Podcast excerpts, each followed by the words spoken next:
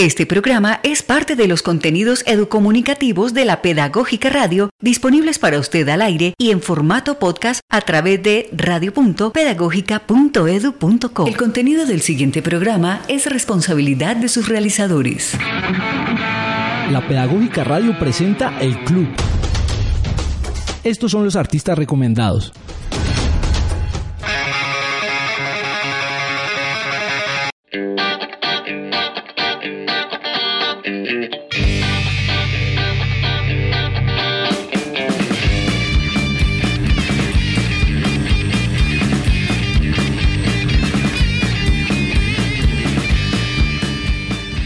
Bienvenidas amigas y amigos de la Pedagógica Radio, voces y sonidos que enseñan. Hoy en una emisión más de El Club, aquí en este programa de la Pedagógica Radio que se transmite a través de radio.pedagógica.edu.com todos los viernes con repetición los días sábados para que no se pierdan nuestra emisión. Hoy tengo unos invitados súper especiales que se los presentaré más adelante con esta pequeña introducción. Maldita por decidir cómo he de vestirme, sin importar las mentes depravadas de los cuerpos viriles.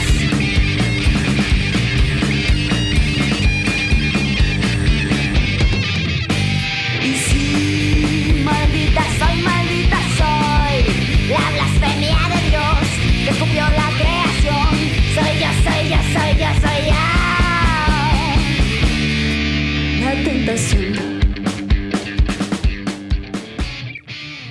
Bueno, hoy nuestros invitados especiales son una banda invitada, banda de la Universidad Pedagógica Nacional, donde pues sus integrantes están el día de hoy aquí visitándonos y precisamente contándonos de qué se trata. Entonces primero le doy la bienvenida a Manuel. Manuel, bienvenido. Hola, muchas gracias por la invitación que nos hacen. Eh, agradecemos eh, pues que hayan tenido en cuenta. Nosotros somos, hemos venido trabajando ya dos años aquí dentro de la universidad y agradecemos la invitación. Bienvenido Manuel a esta su casa, la Pedagógica Radio, eh, de Ciencias Sociales, ¿no? ¿En qué semestre va? Eh, octavo semestre de Ciencias Sociales. ya casi. Ya casi. Ah, bueno, y también le doy la bienvenida a Sergio Vargas, es, eh, está estudiando Psicología y Pedagogía, licenciado. Sí, señor. Bienvenido, Sergio. Nada, muchas gracias. Muy felices de estar acá y poder compartir un poco lo que ha sido el recorrido de la banda. Y por supuesto también a Mario Quesada, eh, pues miembro también de la comunidad universitaria. Mario, bienvenido. Muchas gracias eh, por la invitación y aquí un orgullo estar en la pedagógica. Bueno, muchachos, eh, ante todo, pues eh, quiero que me cuenten o que le contemos al público, a nuestros oyentes, eh, cómo es el nombre de la banda y de dónde surgió la idea, Manuel. Eh, bueno, eh, el nombre de la banda. Bueno, nosotros somos Cuervo Rojo. Eh, el nombre de la banda es algo bastante gracioso porque pues en un principio eh, nos llamamos Patas de Cabra, que fue el primer concierto que hicimos aquí en la Pedagógica ya hace dos años. Pero pues nos dimos cuenta que de repente esa banda también ya, ese nombre ya existía en México, si no estoy mal, una banda mexicana. Entonces pues pues siempre duramos que unos 15 días buscando y buscando nombres para arriba y para abajo y no, no dábamos. De repente pues de pronto Mario termina la historia. Me llaman y me dicen como, mano, ¿le gusta Cuerpo Rojo? Y yo no alcancé a decir sí, ni alcancé a decir no. Y así, y Mario responde como, listo, quedó el nombre. Pero bueno, digamos, esto que, Mario, como, como fue una manera democrática, según lo que cuentan acá, entonces, ¿qué simboliza ese nombre? ¿De dónde surgió esa idea? El nombre no tiene ningún significado en principio, porque lo que estábamos buscando era un nombre que fuera sonoro, interesante y que tuviera algún tipo de recordación. Y mm, como dijo Manu, le dimos muchas vueltas, muchas. El primer toque, como dice él, lo hicimos con el nombre de Patas de Cabra, en el justo 26 de mayo ¿Y patas de cabra significaba algo su Claro, nosotros queríamos, queríamos expresar un poco otra forma de, de ver la realidad, ¿cierto? Las cabras suben, son las, las que se agarran de las montañas, ¿cierto? No son, no son a nadie las tumbas, muy difícil que se caigan. Y esa era un poco la, la idea inicial. Pero ya existía, como dijo Manu. Y después de tocar, la- después de tocar, que ya habíamos tocado con ese nombre, nos dimos cuenta que ya existía y básicamente le dimos vueltas por todos los nombres ima- inimaginables, pero pues en este momento en el mundo encontrar una idea original nueva es muy difícil. No están con nosotros ni Carolina ni Alejandra, que son baterista y cantante, Eh, y Aleja, que es la baterista, buscaba todos los días cada nombre que se nos ocurría, buscaba en internet o ya existía o no nos gustaba. Y pues Cuerpo Rojo nos gustaba a cuatro. Y simplemente el ejercicio democrático fue llamar a Manuel, no dejarlo que respondiera. así que- Notificarle. exactamente, fueron cuatro votos a favor y un voto en blanco. Bueno, muy bien. Eh, la banda Cuervo Rojo, ¿hace cuánto está conformada, Sergio? ¿Hace cuánto eh, empezaron con estos toques? Bueno, eh, la banda comienza hace eh, aproximadamente dos años, casi dos años y medio ya. Eh, la banda nace a partir de una iniciativa que se da aquí por parte de Bienestar Universitario llamada la Escuela de Rock, donde se buscaba que eh, la comunidad universitaria pues ingresara a un espacio donde pudieran tener cierta formación musical y expresar ciertas cosas. Dentro de ese, eh, bueno, todo lo que era la Escuela de Rock, se buscaba formar ciertos ensambles específicos que fueron literalmente armados. Sí, ninguno de nosotros nos conocíamos o teníamos cierta amistad, no nos conocimos para nada. Y un día, pues, eh, el semestre inicial de la escuela rock fue de formación y al siguiente se armó el ensamble. Y entonces simplemente nos escogieron a dedo y ahí se formó el grupo. Pero bueno, eh, Manuel, digamos, eh, en, en esa formación del grupo, eh, ¿tenían conocimiento previo sobre música? ¿Llegaron allá a ensayar? ¿Cómo fue ese tema? Bueno, eh, pues digamos que la Escuela de Rock pues, nació como una iniciativa para acercarnos a varios estudiantes, como un taller, a, lo que es el rock, ¿sí? Porque pues había como una necesidad en un principio. Esta Escuela de Rock fue dirigida también por Fernando del Castillo, que es vocalista de 1280 Almas, actualmente por Camilo Bastelman, que es el baterista de 1280 Almas. Y bueno, lo que sucede en un principio es que ellos, bueno, en- con nosotros fue Fernando del Castillo, selecciona a las personas que están, bueno, le pide como a los profesores, a los talleristas de cada instrumento, que seleccionen como los músicos que mejor están rindiendo dentro de las clases. Y a partir de ahí es que sale el primer ensamble que somos nosotros, Cuervo Rojo.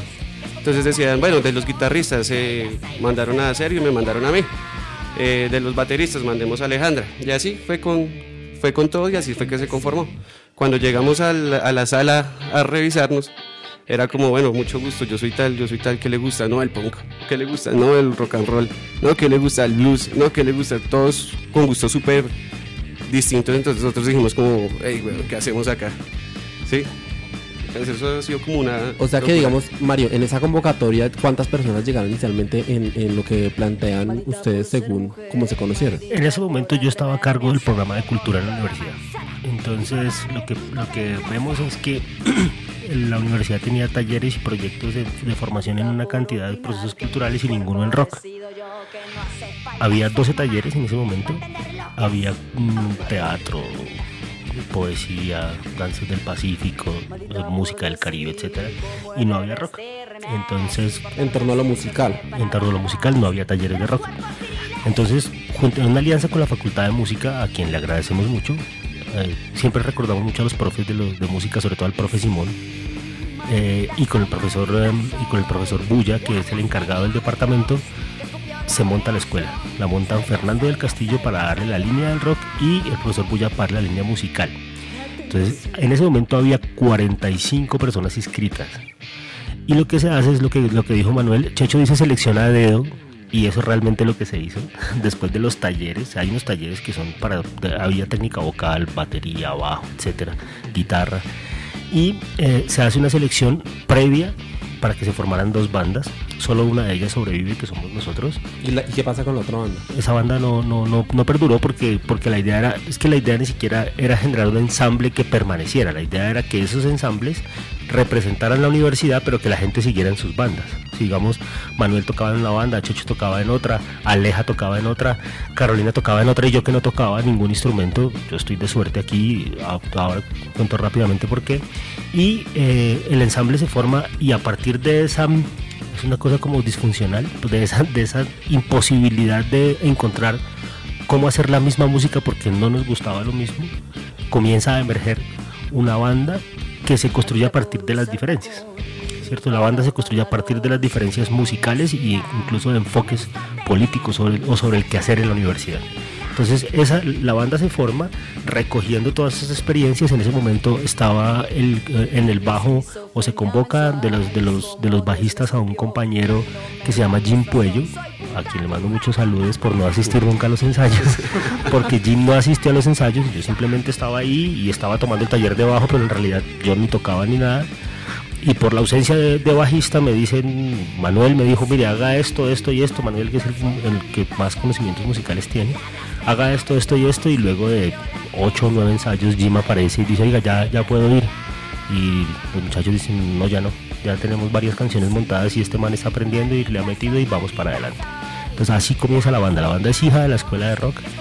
Y ahora en este momento hay otra banda.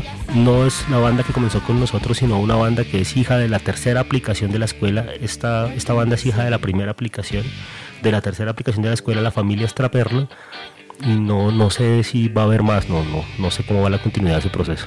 Ya, Manuel hace una referencia en que se encontraron con diferentes gustos musicales en las personas que inicialmente integraron el grupo. Sergio, ¿qué influencias tienen realmente en la banda o qué música interpretan? Es un poco complicado responder a esa pregunta porque generalmente no la hacen mucho todo el tiempo y no sabemos cómo responderla porque la música que nosotros creamos es mm, la fusión de diversos géneros de rock. Entonces simplemente decimos, bueno, pues nosotros en fin de cuentas somos rock y ya. Sí, entonces por ejemplo podemos tener dentro de una canción, una sola canción, podemos tener un poco de hard rock, eh, líneas de guitarra armonizadas que pueden hacer referencia al heavy metal, podemos tener ska, podemos tener eh, punk, muchos elementos que, que no nos limitamos a, a tomar para crea- la creación de nuestras composiciones.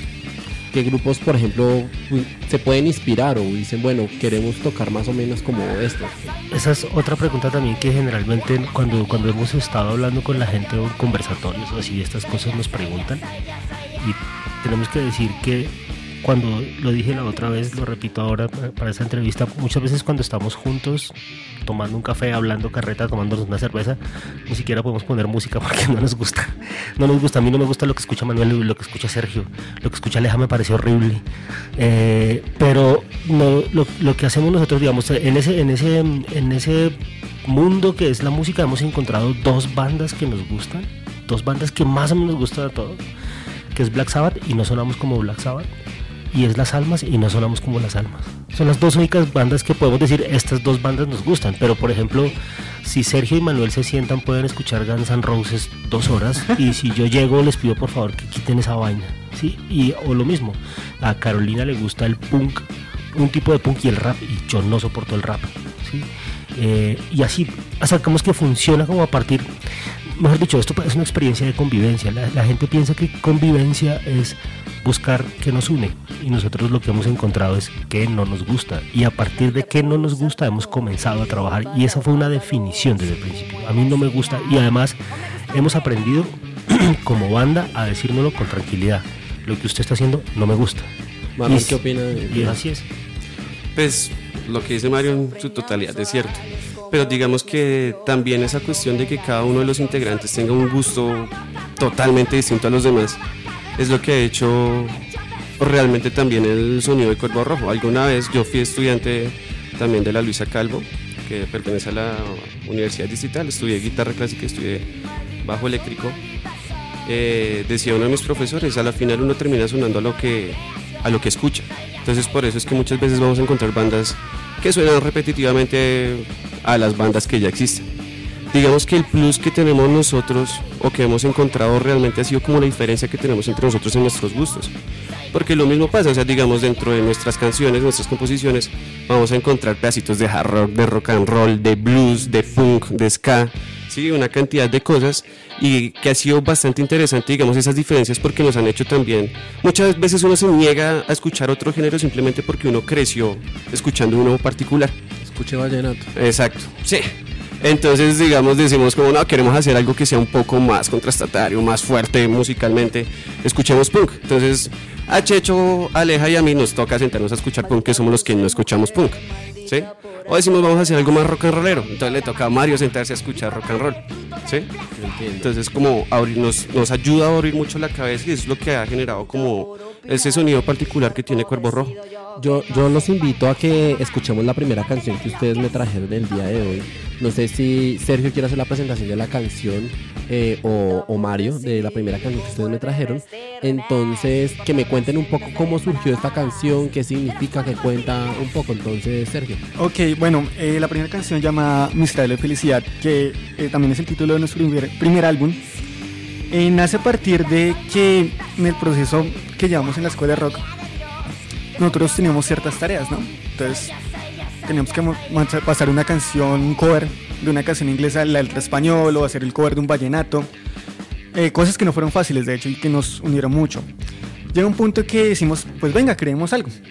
Entonces yo inicialmente propongo un riff y, y bueno, sea a partir de un riff de blues, ¿sí? Básico, que es un riff eh, básico de blues. Y después, bueno, se intenta, por esa misma diversidad de gustos, no llega un punto en que no sabemos para dónde agarrar con la, con la composición de la canción. Entonces llega un punto en que Manuel, no me acuerdo si fue Manuel o Alejandra, que eh, propone un- como un cambio de rock and roll y a punk, ¿sí? Entonces fue Manuel, de hecho. Entonces sea una combinación muy interesante ahí, porque tenemos una canción que comienza en blues, con un ritmo bueno, relativamente suave, como ba- bailable, y después termina una canción totalmente distinta. Entonces fue esos aspectos que nos dieron también un camino por donde componer, ¿sí? A partir de Miserable comemos una línea de composición, que es la fusión de varios géneros a partir de ciertos cortes, y más allá de meter todo en una licuadora, es mirar cómo funcionan estos diferentes géneros en una sola canción, ¿sí? Y segundo, por la parte de la letra, Carolina, que es la vocalista, nos propone eh, una letra que nos habla de una autocrítica prácticamente, ¿sí? Ella propone una autocrítica frente al uso de las redes sociales y los eh, aparatos eh, electrónicos que se, la dependencia hacia eso, hacia los celulares, hacia las redes sociales. Entonces es más una autocrítica hacia cómo eh, Consumo. al consumo, cómo estamos dependiendo de esas herramientas. Listo, entonces escuchemos la primera canción y ya regresamos con más El Club aquí en la Pedagógica Radio.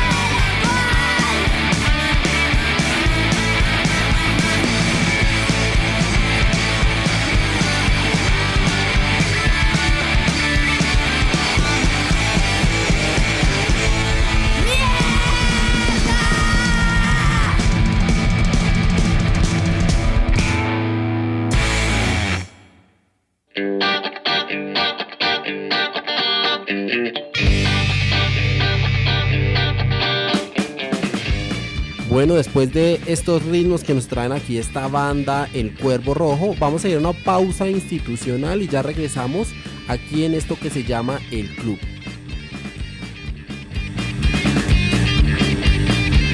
Maldita por ser mujer, maldita por... Así suena en la Pedagógica Radio un idioma, muchas culturas. El deber de los escritores no es conservar el lenguaje, sino abrirle camino en la historia.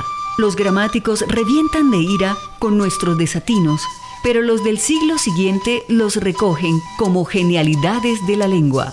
Gabriel García Márquez, escritor y Nobel colombiano.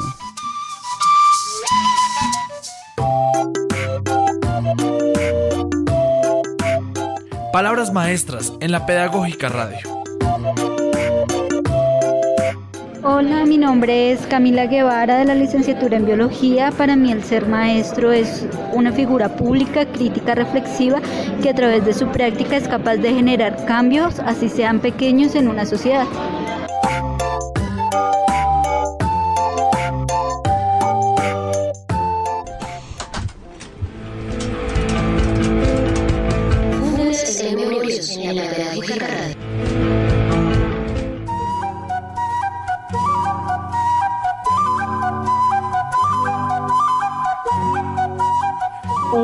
Saludo a los estudiantes de la Universidad Pedagógica de Bogotá. Mi nombre es Estela Guerrero, vivo aquí en la Inspección del Placer. Para mí es una alegría tener eh, a sus profesores aquí en la Inspección del Placer y sobre todo visitando el museo. Quiero decirles que hacer memoria es algo muy importante porque quien no hace memoria está condenado a repetir la historia. Aquí hemos pasado una historia difícil y queremos darla a conocer. Hemos vivido momentos difíciles, pero también esa guerra nos ha hecho reflexionar y la reflexión que nosotros hemos tomado es seguir adelante, avanzar, hacer resistencia y enseñarle a la juventud que, que lo que aquí hemos vivido o, la- o los errores que de pronto hayamos cometido no se vuelvan a repetir porque eso es un atraso para la comunidad.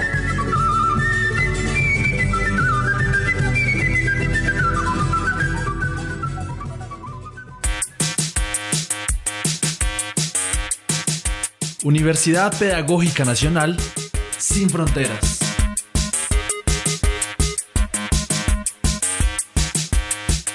Bueno, aquí de parte de Edson Belandia, desde Piedecuesta, un saludo para Pedagógica Radio. Colombia.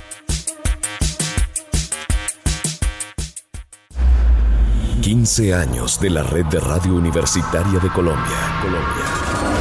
Desde 2003, fortalecemos lazos de cooperación institucional a través de nuestras emisoras. Contamos con 78 emisoras de 57 universidades. Hacemos presencia en 21 ciudades y 11 municipios del país. Somos Radio del Saber. Conocimiento, cultura, entretenimiento. Voces, academia, paz, universidad y ciudadanía. A través de la radio. Red de Radio Universitaria de Colombia. 15 años. Aportando a la cultura del país. Radio Tweets Pedagógica Radio. Dentro de mi experiencia he comprobado que los animales me quieren, pero los insectos me odian. Yo soy Lizeth Amado.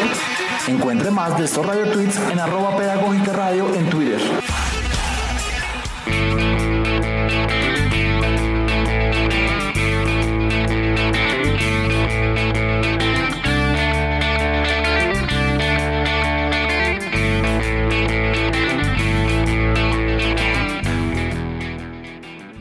Bueno amigos, y seguimos aquí conectados a través de radio.pedagógica.edu.com. Recuerde que se puede conectar también a través de nuestras redes sociales en Facebook como La Pedagógica Radio o en Twitter como arroba La Pedagógica Radio. Este programa, igual que los anteriores, también está subido a nuestra página de internet y lo puedes cargar en podcast, eh, el cual está disponible pues para Colombia y el mundo. Bueno, seguimos aquí entonces con nuestra banda invitada. Eh, Manuel, yo le quiero preguntar a usted particularmente, eh, ¿dónde se ha presentado la banda? ¿Cuántos toques han tenido? No, eso sí es bastante difícil de responder, porque pues hasta el momento han sido bastantes, han sido sí dos años, que parece algo corto para una banda. pero realmente han sido bastantes presentaciones. Aquí dentro de la pedagógica hemos estado varias veces, bienvenidas de estudiantes. Estuvimos en el Festival Periferia, que es un festival, bueno, prefiero que lo explique Mario, que conoce un poco más el trabajo de ellos, donde, bueno, en el Festival Periferia ganamos uno de los festivales, eh, tuvimos el reconocimiento eh, y ganamos un videoclip, la grabación de un track, en fin, y pues digamos que ahí arranca como la parte un poquito más profesional de la banda. Eh, actualmente vamos con lo que es el lanzamiento del álbum, eh, también con una serie de conciertos que se vienen con Andrés Durán de, de Radiónica, eh, que pues ya más adelante daremos pues las fechas para las personas de la universidad que nos quieran acompañar y los demás que nos estén escuchando. Listo, y digamos de esos escenarios, por ejemplo, eh, Mario, ¿qué cosa usted recuerda, digamos, una anécdota en esas presentaciones o que una anécdota que hayan vivido con la banda muy representativa? Mire, dos, dos cosas. Como dice Manuel, en dos años uno nunca se imagina cuando va a comenzar que después de dos años no tengamos, no sepamos cuántas veces hemos tocado. El primer mes y segundo mes teníamos clarito cuántos, digamos, pero luego se comienza a perder la memoria. Pero hay dos cosas que yo recuerdo muchísimo. Primero, el toque de la Semana Cultural del 2016, que mm, por ahí hay un videito rodando de cuando tocamos Miserable Felicidad, eh, una canción que la gente aquí en la universidad afortunadamente quiere mucho y se los vamos a agradecer siempre porque cuando estamos tocando y están no la, no la piden. Eh, un, un poco increíble, más o menos unas 300 o 400 personas metidos en un pogo y una conexión con el público increíble y después de semejante conexión, que era la última canción, que llega el momento de despedirnos, Carolina dice, nos vemos parceros. Y cortó la, cortó la energía que, que habíamos logrado de una manera impresionante. Y el segundo, que fue un toque que no fue muy concurrido, que, pero para nosotros fue muy valioso y fue un toque que hicimos en la ciudad de Medellín en diciembre del año antepasado, o no antepasado, sí, antepasado, 2016, que tocamos con una institución del, del punk en Colombia, que es la gente de Peste Mutantex. Pero fue bonito, fue muy bonito conocer esa escena porque tocamos con varios grupos de punk, KDH, Peste Mutantex, esos dos que son como emblemáticos.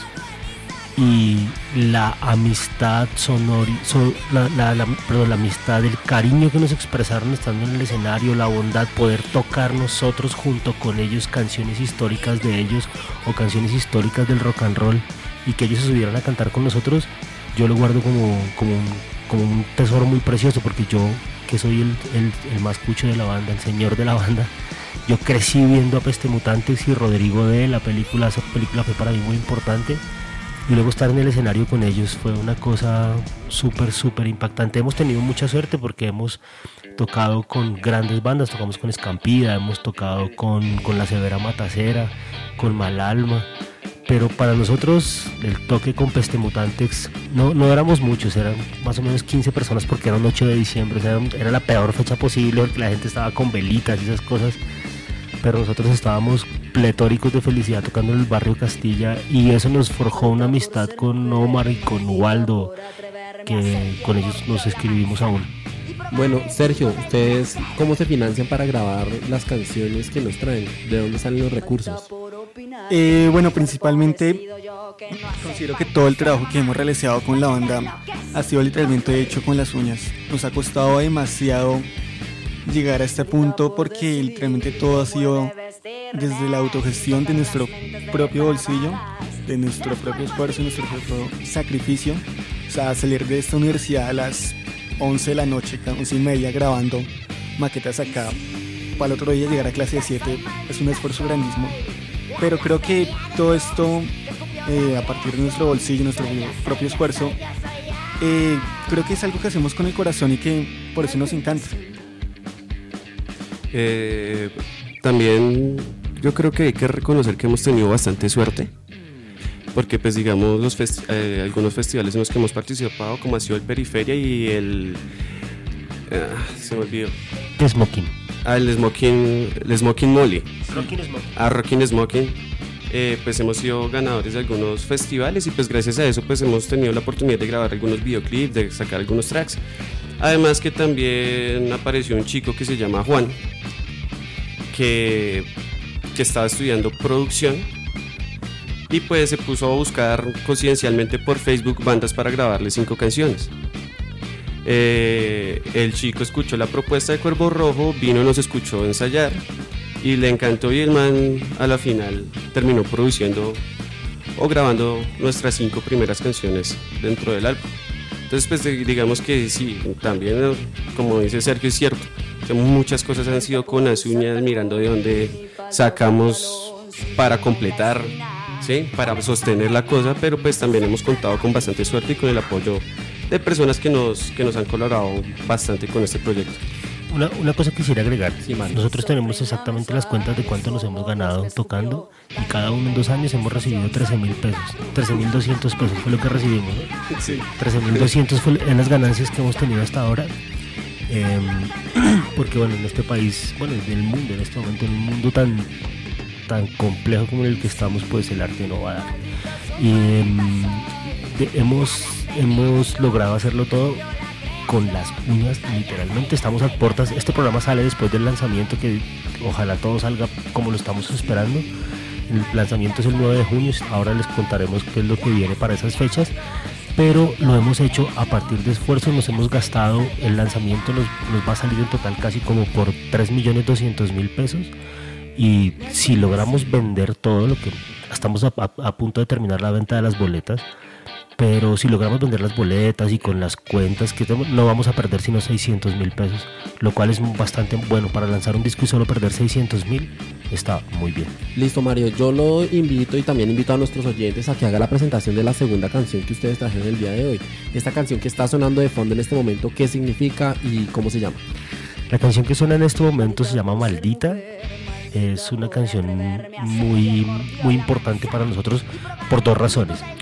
La primera es la única canción que nos ha salido en un ensayo y eso es como un mensaje del Señor. es un mensaje. No, mentira, es una canción muy bonita porque nos, nos llegó como en un momento.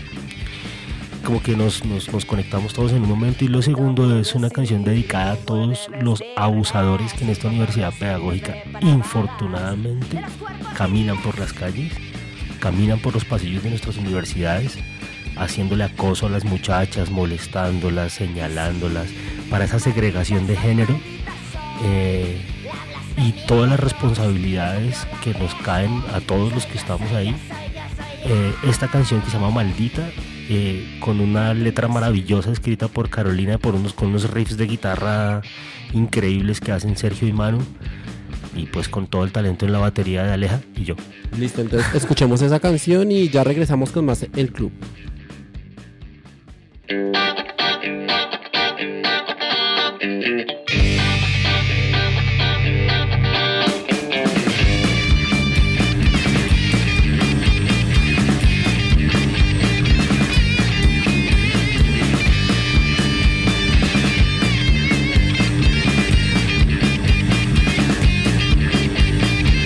Maldita por ser mujer, maldita por atreverme a ser quien mordió la manzana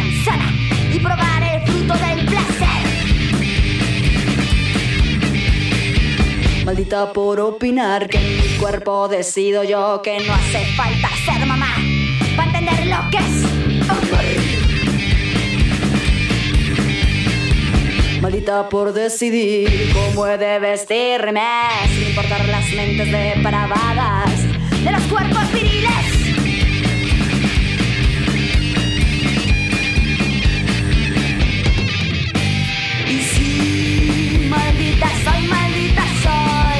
La blasfemia de Dios que escupió la creación.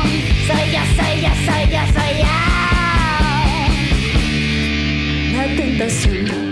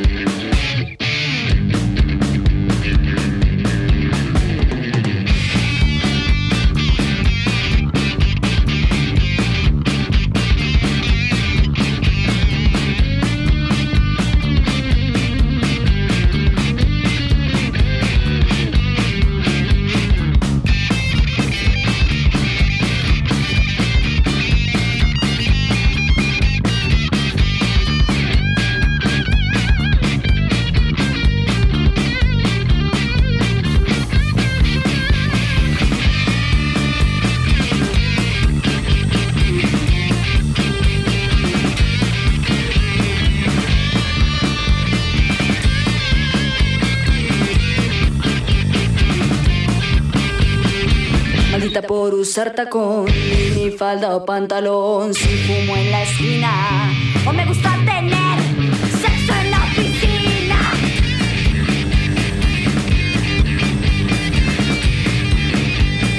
Mi esquizofrenia mensual es como Dios me escupió, dándome la menstruación. Soy puta bruja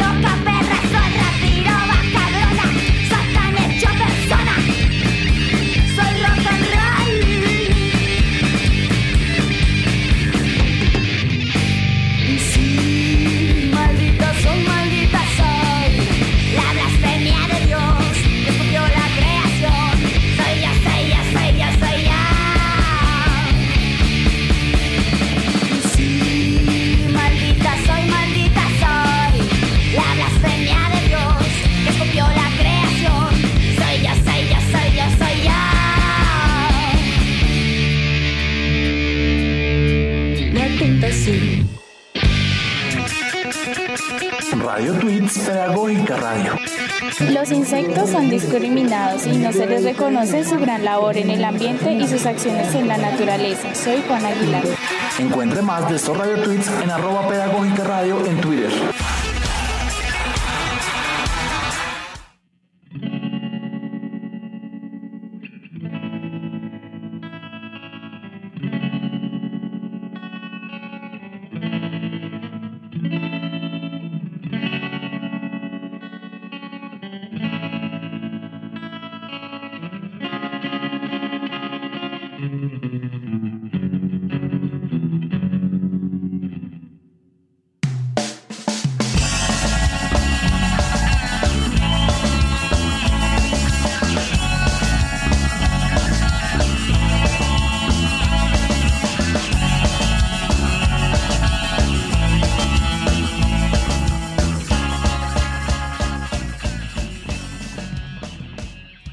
Bueno, qué buena canción que escuchamos aquí precisamente en los micrófonos, en los parlantes de la Pedagógica Radio el día de hoy con esta banda súper especial, banda de la casa de la Universidad Pedagógica Nacional, educadora de educadores. Bueno, también yo les quiero preguntar a ustedes, Manuel, precisamente cuál es la canción emblema que los identifica. Generalmente cuando uno produce, digamos, con una banda, siempre hay una canción que la gente los identifica. ¿Cuál es esa canción de ustedes? Pues digamos que en ese sentido, pues a pesar, bueno, en el tiempo que se ha recorrido, pues hay canciones que a la gente le ha gustado más que a otras.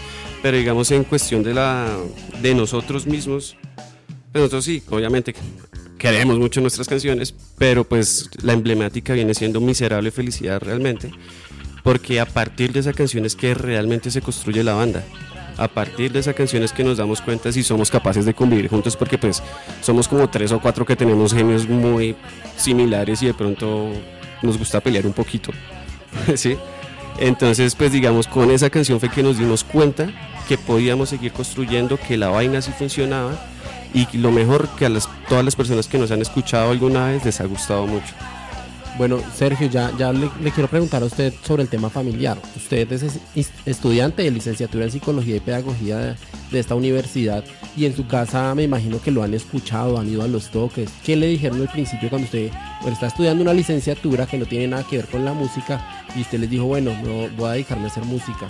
¿Cómo fue eso? Bueno, inicialmente desde mi familia siempre ha existido un apoyo muy grande porque vengo de una familia de, de músicos, la mayoría empíricos, casi todos. Entonces siempre el apoyo ha sido muy grande desde chiquito. He estado mi papá, mi papá eh, es músico de boleros y esas cosas. Entonces siempre me han apoyado mucho. Lo único fue que siempre por los ensayos y esas cosas uno llega tarde a la casa, se demora.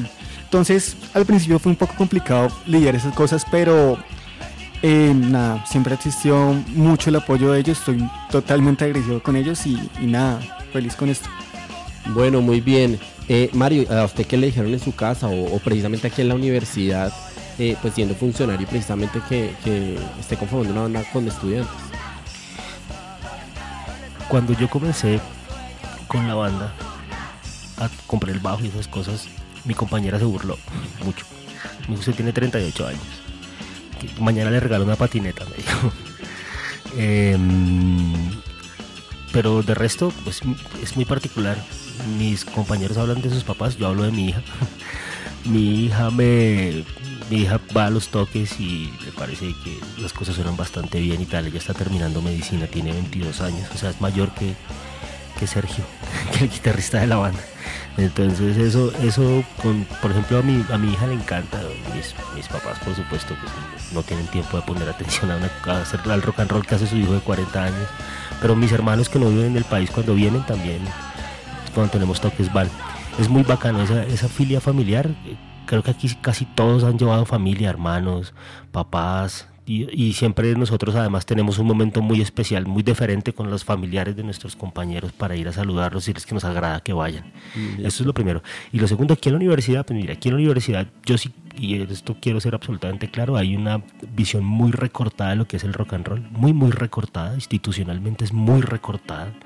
No hemos logrado nosotros Manuel que tiene muchos años aquí en la universidad trabajando en temas de bienestar, yo apenas, yo apenas dos y medio, tres, sabe que la, que la universidad eh, ha tenido, o sea, es la primera vez que una banda de la universidad graba diciendo nosotros somos de bienestar universitario, nosotros hemos formado y agradecemos, ensayamos acá. Y es tan difícil porque la, gente suele creer que hay otras, eh, que hay otras, mmm, como, que, como que el rock genera consumo y tal yo les tengo una noticia. No es el, no es el rock el que genera el consumo, el que genera el consumo desbordado y la y la el desborde de todas los, de, todas las eh, cosas relacionadas con las drogas y con todos los consumos se llama capitalismo, no es el rock and roll. Y nosotros todo el tiempo lo estamos denunciando en nuestras canciones. Lo denuncia el punk históricamente. Hay una canción que se llama Esto es todo lo que ustedes se merecen lo denuncia, lo denuncia muchas, muchas, muchas instancias y pues eso es un poco difícil. Pero en general si encuentra uno también, eso es una parte, pero también al lanzamiento que vamos a hacer ahora el 9 de junio, van a ir un poco de profesores que nos han escuchado y les encanta la historia de lo Listo, que estamos Mario. haciendo. Listo, muy bien. Ya estamos llegando al final de este programa. Ustedes saben que el tiempo en radio es muy limitado, pero no puedo dejar de preguntarle estas dos últimas cosas. Una pregunta para, para Manuel. ¿Cuál es la perspectiva hacia dónde quieren llegar con la banda? ¿Cuál, digamos, cómo se ven visualizados a futuro? Ok, en un principio pues pensábamos que no, no vamos a tocar en bares, no vamos a ir a pagar para tocar, eh, todo ese tipo de cosas, porque pues, si la escena bogotana dentro del rock and roll es jodida, increíblemente jodida. Espacios de circulación están terriblemente agotados por solamente algunos. Eh, en un principio pues empezamos pensando no solamente en trabajar con organizaciones sociales, en eventos sociales, ese tipo de cuestiones, pero pues digamos que las cosas han ido, se han ido transformando y pues digamos ahorita estamos eh, con Radiónica, pues que se viene un concierto con Andrés Durán de Radiónica, unos conciertos con Andrés Durán de Radiónica y pues tratando de salir mirando hasta dónde vamos, pero lo más importante es que lo que sí tenemos claro es que seguimos en conjunto con este proyecto hasta donde hasta, donde en la sea. pedagógica, entonces en la universidad pedagógica. Y por supuesto, para Sergio, ustedes eh, me imagino que tienen redes sociales y la gente los quiere escuchar, el canal en YouTube, eh, en Facebook, en Twitter. ¿Cómo los encuentran entonces eh, los oyentes? Eh, bueno, eh, por Facebook estamos como Cuervo Rojo. Eh, por Instagram estamos como Cuervo72. Y Twitter eh, también, creo que igual, Cuervo72. Cuervo Rojo Ofi es el Twitter. Listo, muy bien. Bueno, muchachos, muchísimas gracias por haberse aceptado esta invitación. Eh, Mario, muchas gracias por haber venido. Un gusto, solamente decirles que para estas fechas, para el 22 cuando este evento sale, lo que ha dicho Manuel, muy rápidamente vamos a hacer un- una gira por Bogotá con una institución del rock que es Andrés Durán, el man que más sabía de rock cuando yo era niño y creo que sigue siéndolo. Entonces vamos a hacer una gira por Bogotá y tenemos el, 20 el 22, o sea hoy, cuando sale esto, en The Garage Bar en Teusaquillo en Toque y el 23 en Avatar Bar. Para estar pendientes. Este, entonces. este fin de semana tocaremos en esos dos bares junto con Andrés Durán poniendo la música. Listo, muy bien. Eh, Sergio, gracias por haber venido, haber aceptado esta invitación. No, muchísimas gracias a ustedes por invitarnos y felices de estar en la casa. Y por supuesto, Manuel, muchas gracias. Igualmente también muy feliz de estar aquí compartiendo con nuestra alma mater. Listo, recuerden que esto es la Pedagógica Radio, voces y sonidos que enseñan, no sin antes agradecer a nuestro equipo que hace posible la realización de este programa, en la producción a Yolanda Barrantes, en comunicaciones y piezas gráficas a David Hernández, en el máster y locutor de este programa quien les habla Elkin Calvo y por supuesto todos bajo la dirección de Carolina Alfonso. Nos vemos en ocho días con más El Club y los dejo con esta última canción precisamente de esta banda que cierra el día de hoy aquí con Cuervo Rojo.